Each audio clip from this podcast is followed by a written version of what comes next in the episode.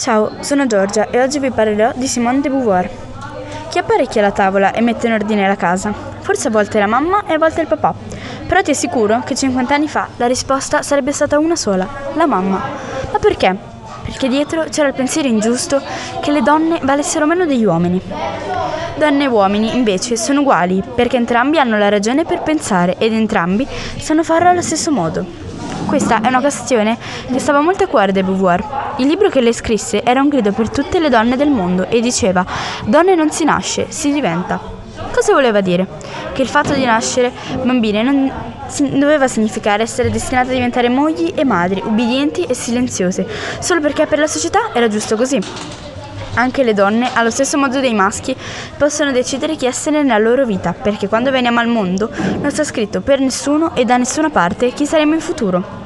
De Beauvoir, per prima, scelse chi essere nella vita, anche se le costò fatica, perché a quei tempi non erano molto le donne scrittrici e filosofe. Inoltre non si sposò né ebbe, vi- né ebbe figli. Fai bene attenzione, però. Questo non significa affatto che una donna che lavora non possa essere anche moglie e madre. Il punto è un altro. Qualsiasi cosa lei sia, l'importante è che solo lei decida cosa vuole per sé. La vera questione qui è la libertà, un diritto che tempo addietro non era ovvio e purtroppo a volte anche al giorno d'oggi. Una donna non ha bisogno di un uomo al suo fianco per essere completa.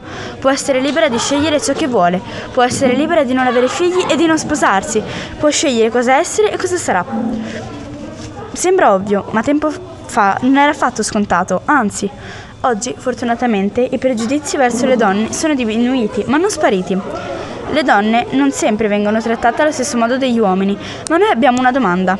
Se le donne possono pensare, ragionare e prendere decisioni come gli uomini, perché venivano e vengono considerate minori?